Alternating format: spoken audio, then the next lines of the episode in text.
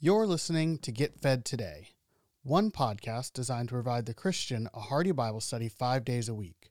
While our mission is to showcase a variety of different Bible teachers, if you want to access more content from a particular pastor, simply listen to the end of the episode for additional information.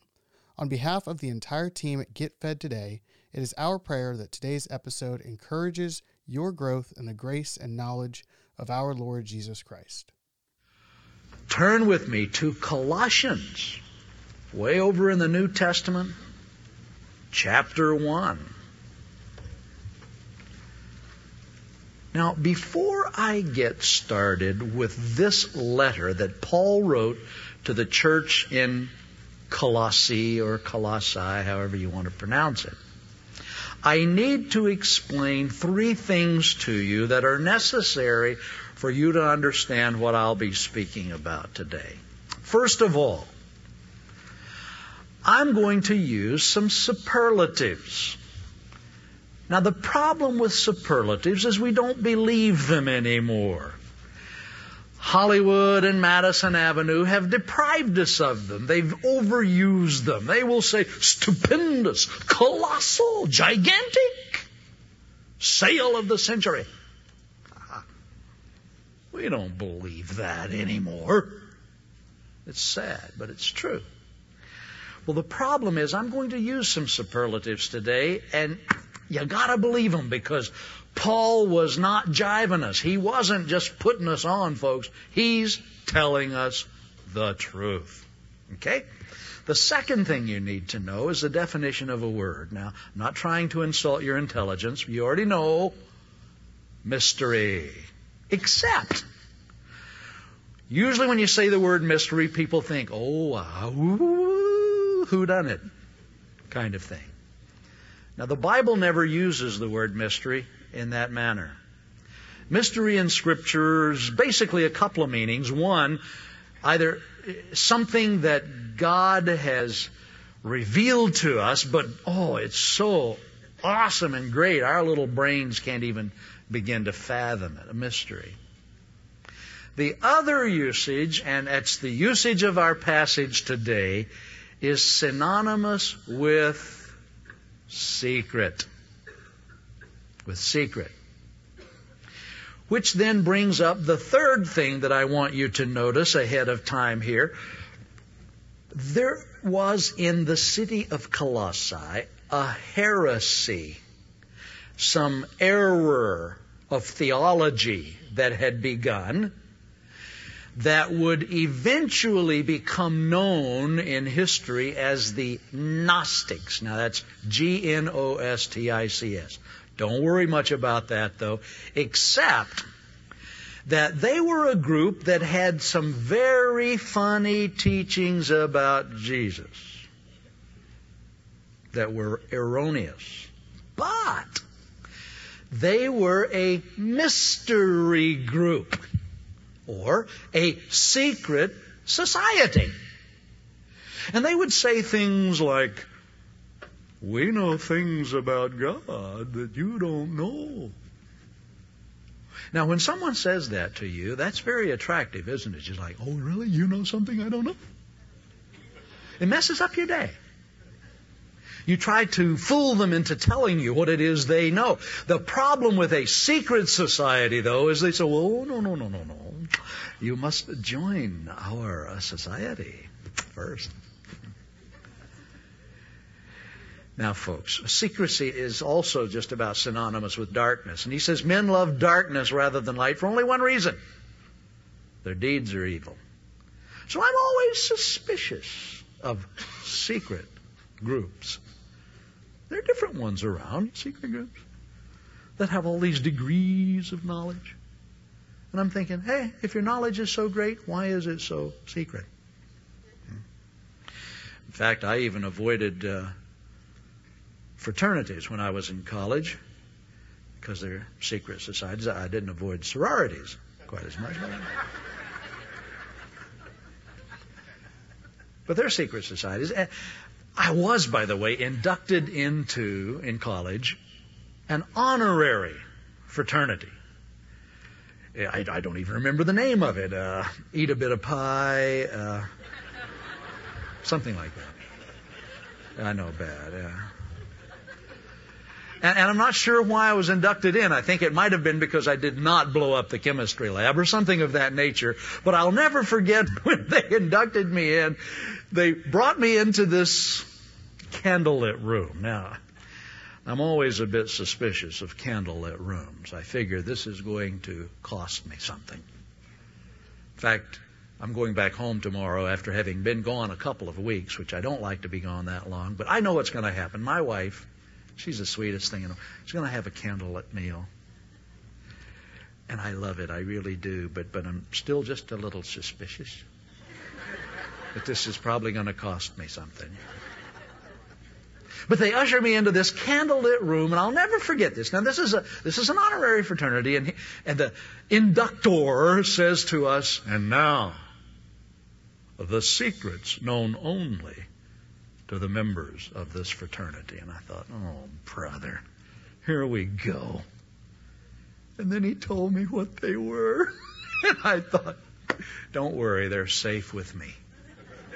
It was some. Uh, useless bit of information like circles are round. Okay? Squares have corners at the edges. All right? Well, the Gnostics were a secret society. Now you've got the information you need. Paul now writes to this young church to try to keep them from falling prey to this and giving them the understanding that they need. Now, in order to deal with this, he simply talks about who Jesus really is in the most incredible way. So let's go to verse 15 we will begin with as Paul begins to express who Jesus is. He starts off and he says he is the image of the invisible God. In other words, if you want to know what God looks like, look at Jesus. If you want to know what God acts like, check Jesus out. If you want to know how God reveals himself, Jesus is the way you find out. So, hey, not a bad start, okay? He's the image of the invisible God, the firstborn over all creation. Oh, there's our first superlative. All. How much might that be? Thank you. The firstborn over all creation. Folks, this means he wasn't born yesterday. This means that Jesus isn't, oh boy, well, what's going on here, man? I've never seen anything like this. Oh, no, no, no, no, no. It's been around a while. The firstborn over creation. But he's not through. He says, For by him all things were created. How many things were created by Him? Hey, that's not a bad job. Things in heaven and on earth, visible and invisible, whether thrones or powers or rulers or authorities. That's a lot of things, folks. All things were created by Him and for Him. How many things were created by Him and for Him? Oh, I, I like this too because this reveals something to me. He didn't just create me, but He created me not. Oh, I didn't mean to do that. But for Himself. You know, you ever shop at a seconds store?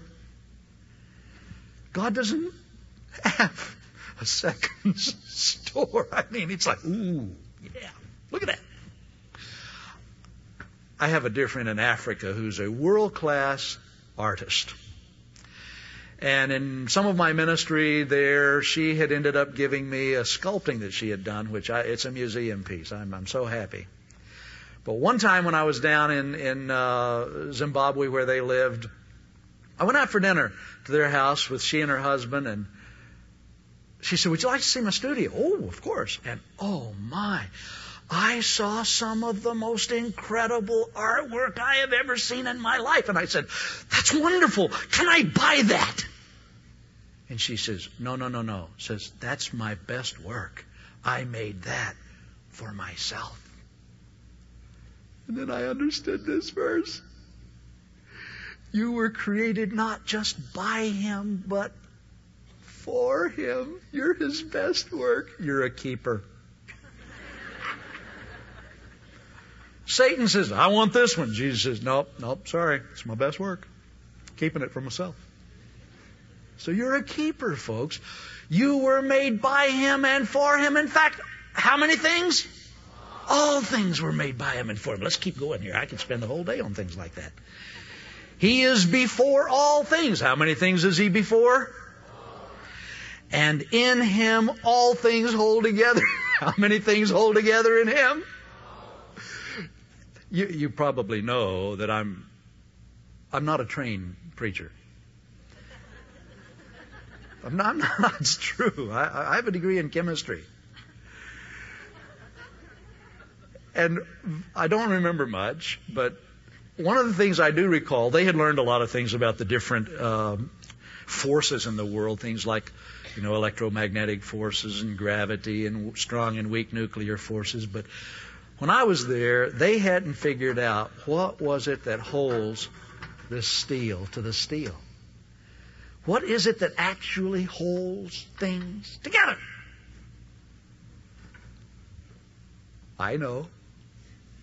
Right here. In Him, all things hold together.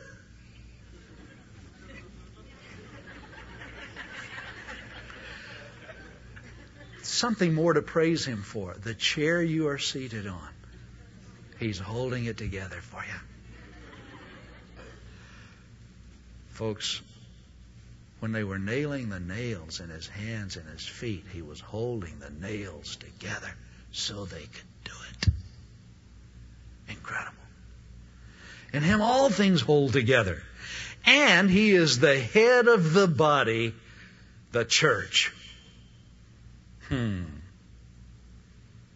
When I read this, this caused me to come up with a saying that I think is going to make me famous. And, and I want you to know that you heard it here first. Recall that, okay? It's this. When you see a body without a head, it's dead. Can you remember that? Heard it here first, okay?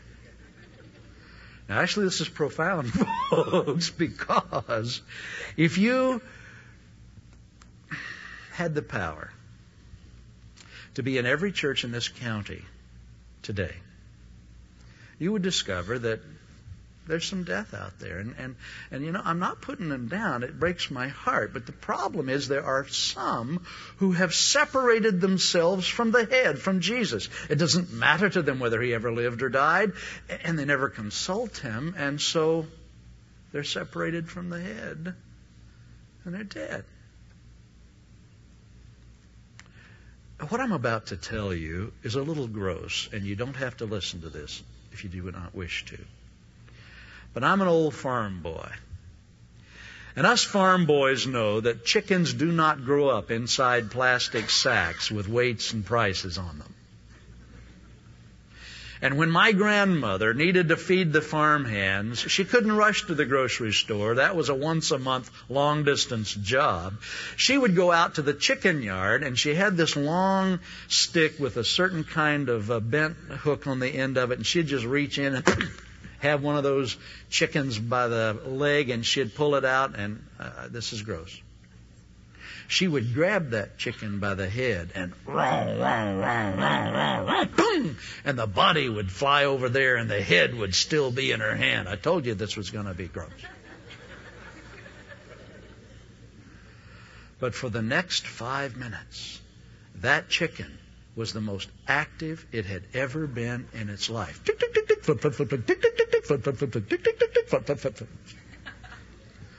Now, an untrained observer could look at that and say, What a live chicken! But the fact is, that chicken was dead. It had been separated from its head. Sometimes, even in the church, you know, we get separated from the head, and what do we do? We're going to increase our activities.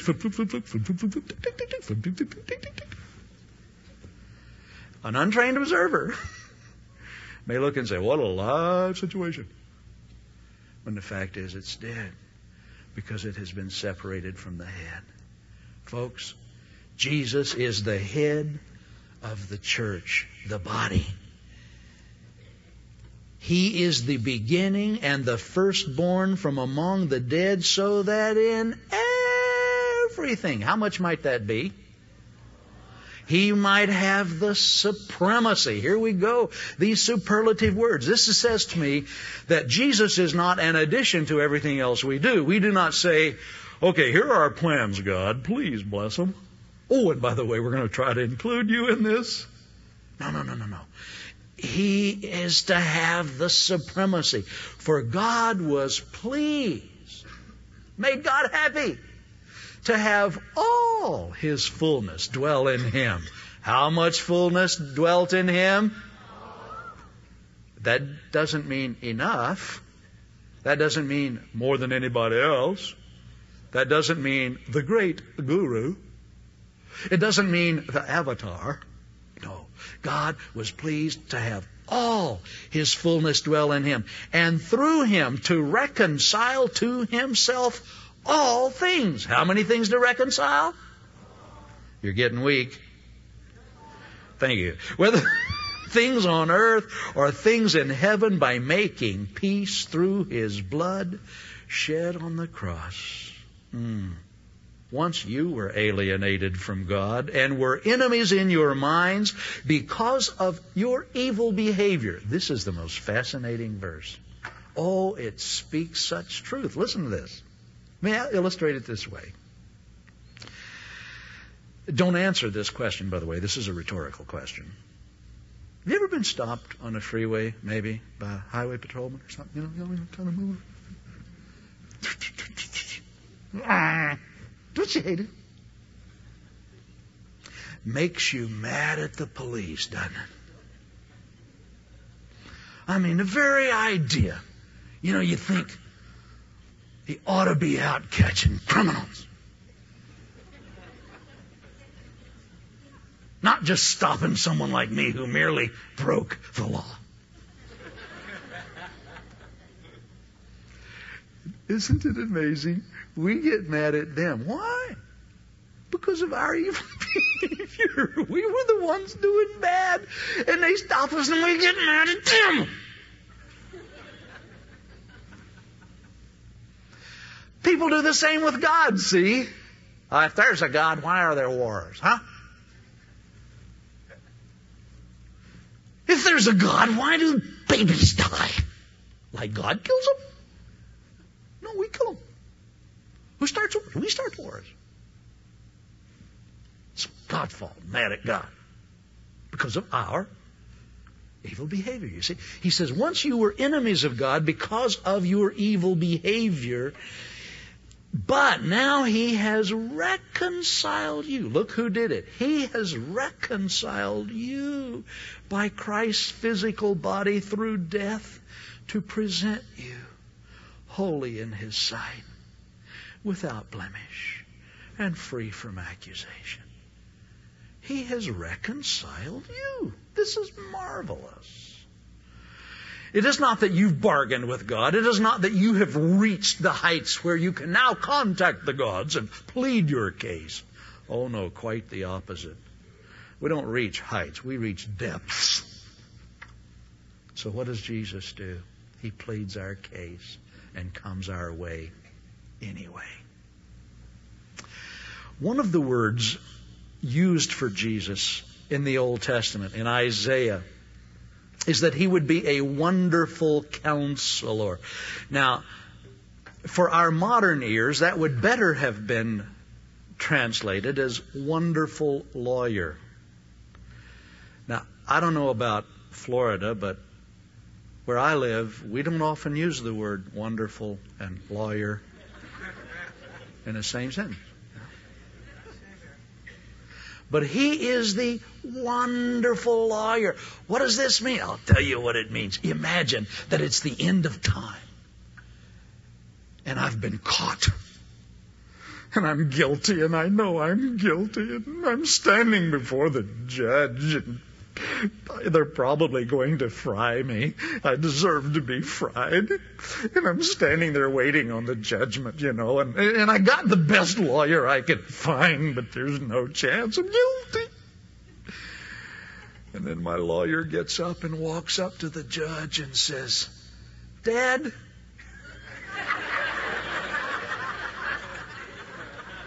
and did he say, Dad? Wonderful lawyer. Wonderful lawyer. And oh, folks, that's what has been happening. He ever lives to intercede for us. He is the source of reconciliation. It isn't the bargain you struck with God, but it's the bargain that He struck with His Father to come and do something for us that we couldn't even begin to do for ourselves, folks. It's called good news and through his death to present you holy in his sight, without blemish and free from accusation. I love it. You see, we all know we're blemished, don't we? I mean, when you got up this morning, you made a serious mistake. You went and looked in the mirror. I do that. It's scary. I stand there and I think, I have met the enemy. And I'm amazed at how much money I spend to deal with these blemishes from looks to odor. So we know we're blemished. An accusation, free from accusation? We all know we're accusable. You know, it's easy. I can say, Do you read the Bible enough? Have you prayed 48 hours today? Have you won 10 people to the Lord today? Yeah, I know. Forgive me for living. It's easy to be accused. When you were a kid, you remember this kid in the house or in the block? I'm gonna tell, I'm gonna tell.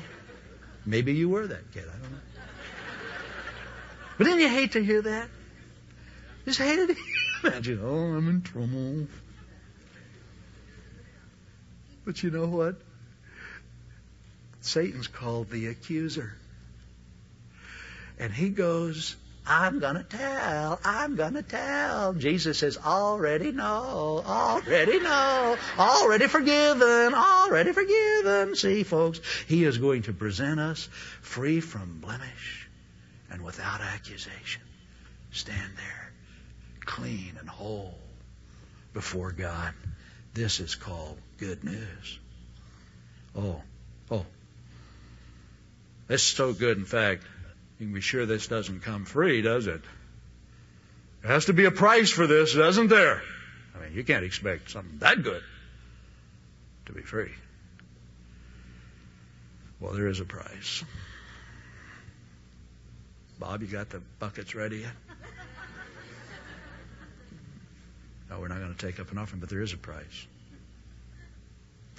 Now, it could be that some of you, in some times in your past, might have been involved with some system, some organization that offered you, maybe religious one, that offered you something really wonderful, and then you get into it and you discover, oh boy, there is a price to be paid that I cannot pay.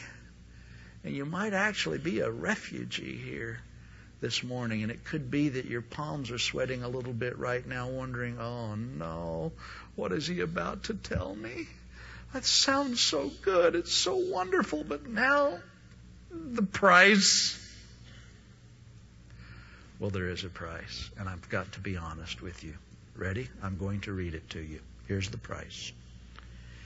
If you continue in your faith. Established, firm, not moved from the hope held out in the good news. That's it. Just hang in there. Continue in my faith. Is that it? Come on, everyone's got to be more. No, no, no, no, no. That's it. That's it. It's right here. Oh, come on, come on now. I mean, this is good stuff. I, I tell you what I'll do.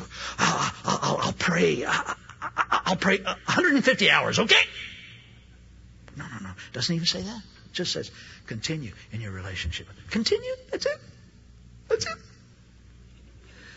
Is that the official policy of this church? Yep. Mm-hmm. Mm-hmm. Sure is.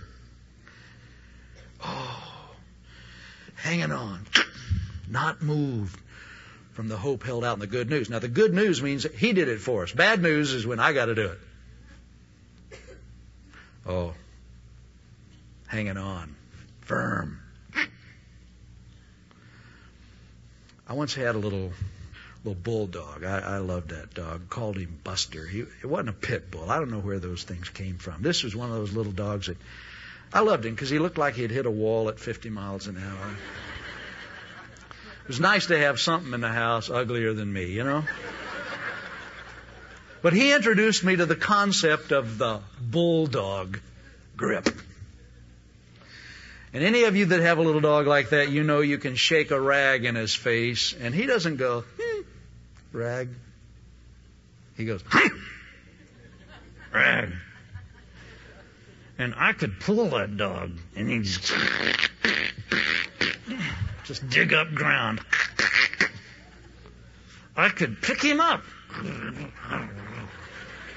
I could swing him around. He had it.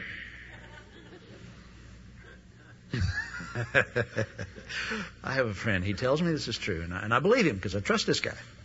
He said he had a little dog like that, and he said I could take him to town with me. All I had to do is have just a few feet of rope around my shoulder. If I needed to go in a store or something, I'd just shake one end of the rope in his face. yeah, and I'd just tie the other end to a tree or to something. He said, I could be in there for 30 minutes. I'd come out, he said,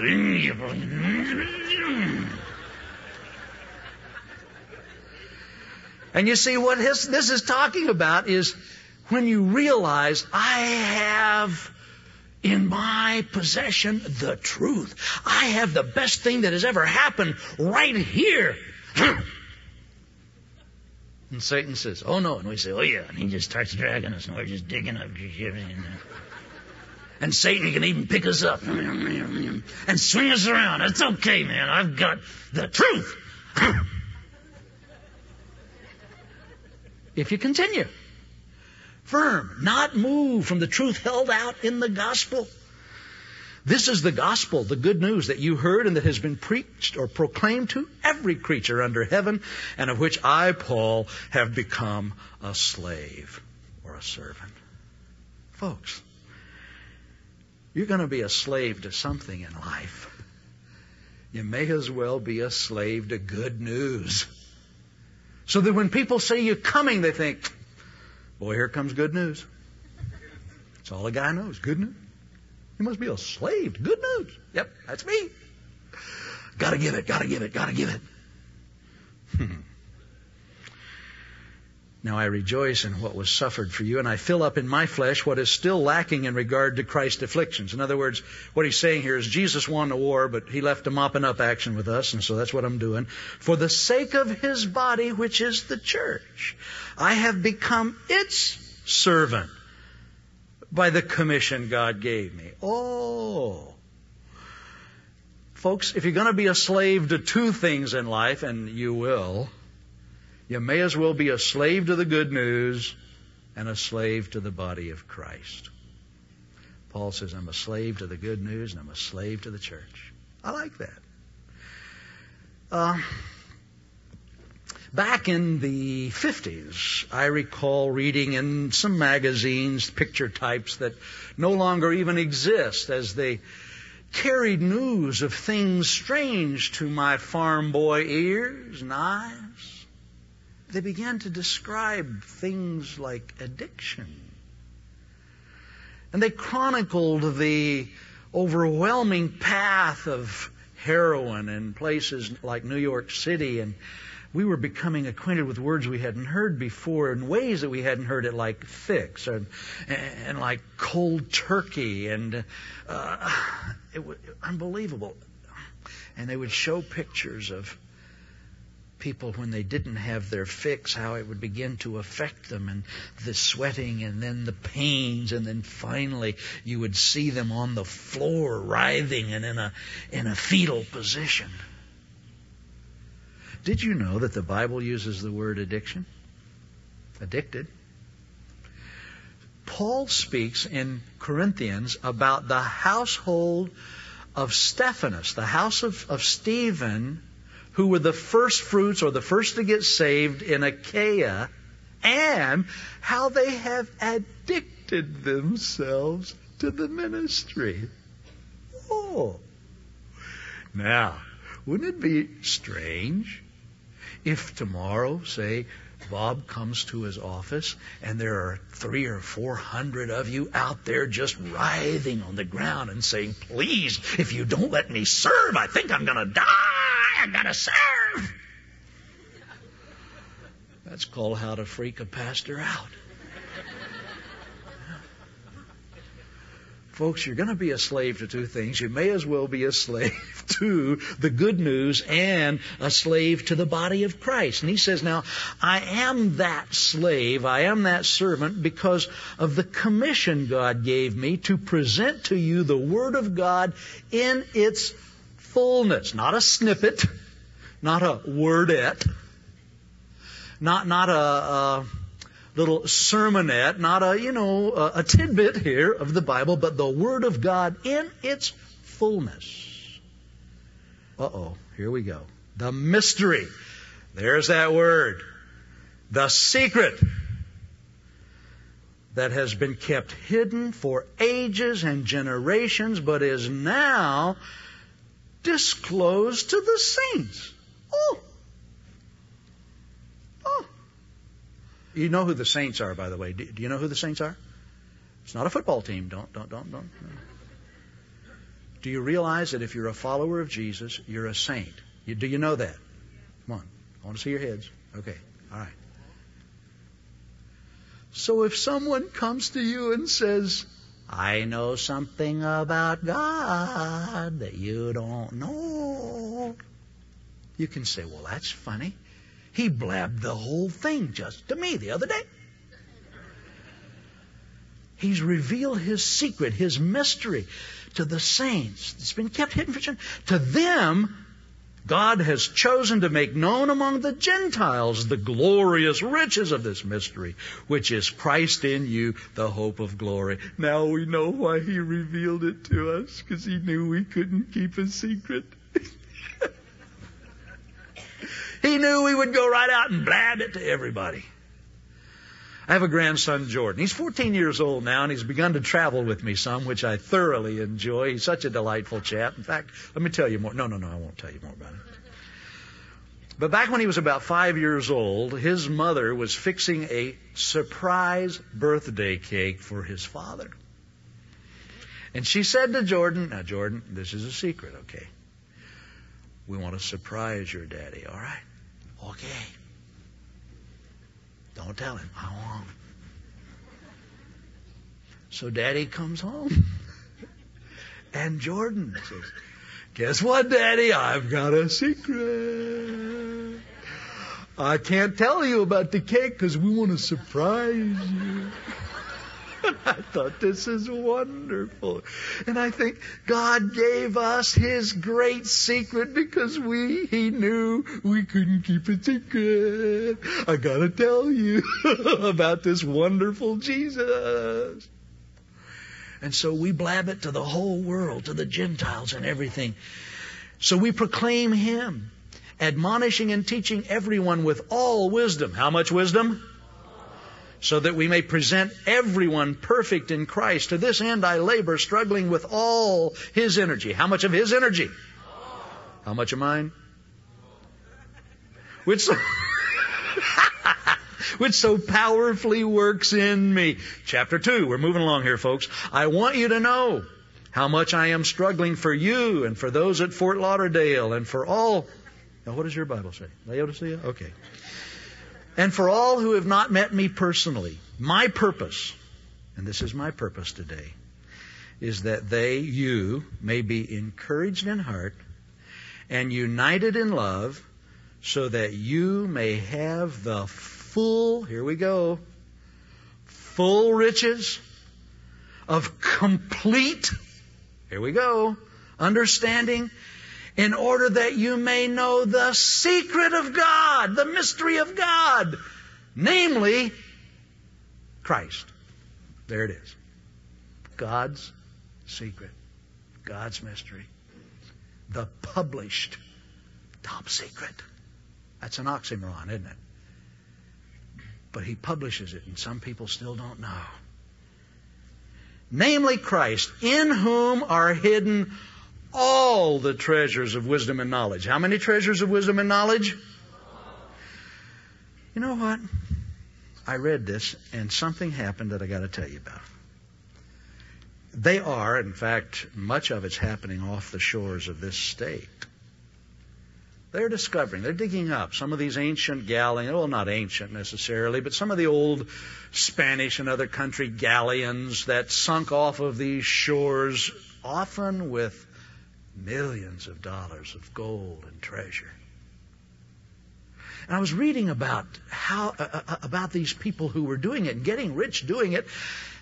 And as I read that, I had another one of these little revelations. A, a, a thought came to my mind, a, a saying that if that other one that I gave you does not make me famous, this one will. I know how they find that treasure. It's easy. They dig where it's at. Remember, you heard it here first. Now, this is profound. This is profound. For instance, suppose I were to visit Bob, and it's a delight to visit him. Believe me, it is. And Diane. By the way, this is their 12th wedding anniversary. You, I don't think he told you that, but you need to know that. It's a miracle anyone stick with him. 12 years. Is Diane? But suppose that I were to visit him, and he's out in front digging a hole. Bob, what are you doing? Well, it's obvious, Erwin. I'm digging a hole. Well, I know that. But why? It's a secret. Secret that you're digging a hole. It's obvious. No, no, no. It's a secret. Why? Why? Well, you can trust me. Tell me why you're digging it. You sure I can trust you? I promise I won't tell anybody. Okay, Erwin, I'm digging for treasure. Treasure? Bob, you've hit the water table. There's no treasure down there. Give it up. Look, Erwin, I've been working on this hole for months. I'm not about to give it up just because you tell me to. I put a lot of energy into this hole. Okay, okay. So he keeps working. I'm standing watching. Someone else comes along, says, uh, What's going on here? I said, The man's digging a hole. It's obvious. Well, I know that, but why? Promised I wouldn't tell. Oh, you did, eh? Well, I bet this has to do with treasure. I didn't say it. Now, you know what this guy's going to do? He's going to go out and buy a shovel because he figures nobody can put that much energy into it unless there's something nearby. So he's going to move over a few feet and he's going to start digging. And so I'm watching this. Someone else comes on. What's going on here? Well, they're digging holes. I know, but why? Well, this guy over here is digging for treasure, but I promise not to tell why this man's digging.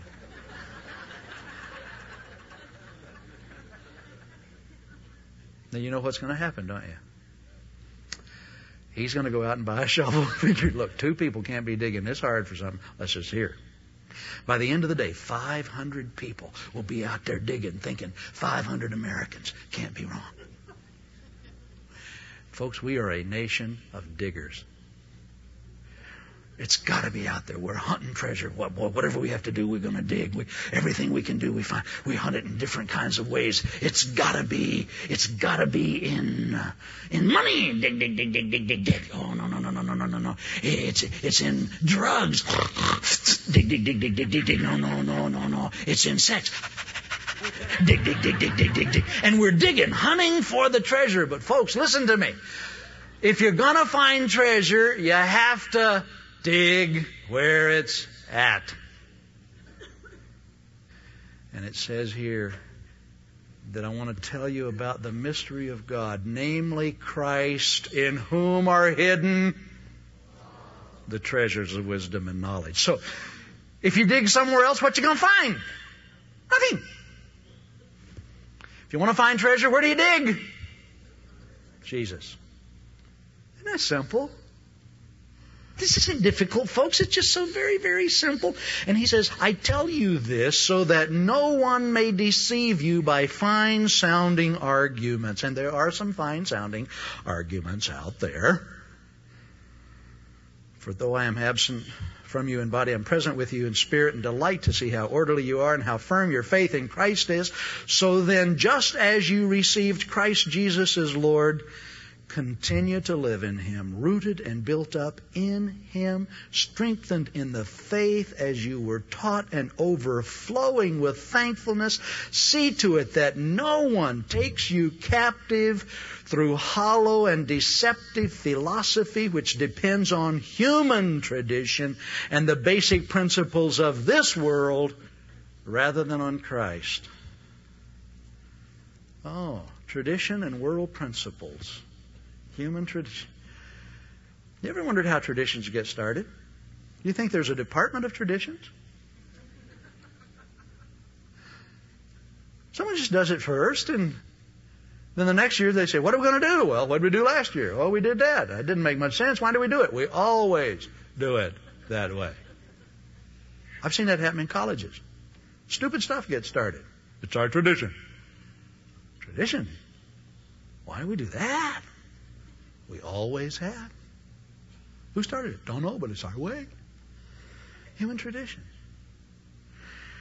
And the principles of this world rather than Christ. Now, what are the principles of this world? Well, let's go on to the very end of that chapter, verse 20. It says, Since you died with Christ to the basic principles of this world.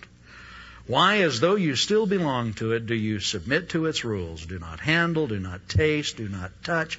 These are all destined to perish with use because they're based on human commands and teachings. Such regulations indeed have an appearance of wisdom with their self imposed worship, their false humility, their harsh treatment of the body, but they lack any value in restraining sensual indulgence. Here's what this is saying Principles of this world are basically this I will do it.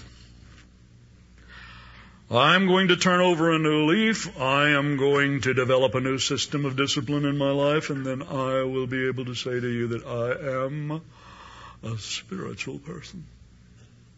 That's principles of the world. Because you can't do it. Any of you remember the old, uh, kind of uh, cowboy western song. The old cowpoke went riding out one dark and windy day, and he and he comes. He sees this uh, cloudy draw and, and and the devil's guys chasing uh, uh, uh herd of cows across the. St- I, I don't sing it. I don't make my living singing. Y'all understand this? Here. And they stop and they point at this cowboy and they says, "Cowboy, change your ways today, or with us you will ride." Chasing a herd that we never catch across the endless skies. That's the way of the world. Change your way. Basic principles of the world. Handle it yourself. But the sad thing is, folks, cowboy can't change his ways. Principles of Christ. I did it for you. Principles of the world. I'll do it. But I can't. But I'll do it. But I can't. Principles of Christ. Can't do it. I will. Already did. Good news. Bad news.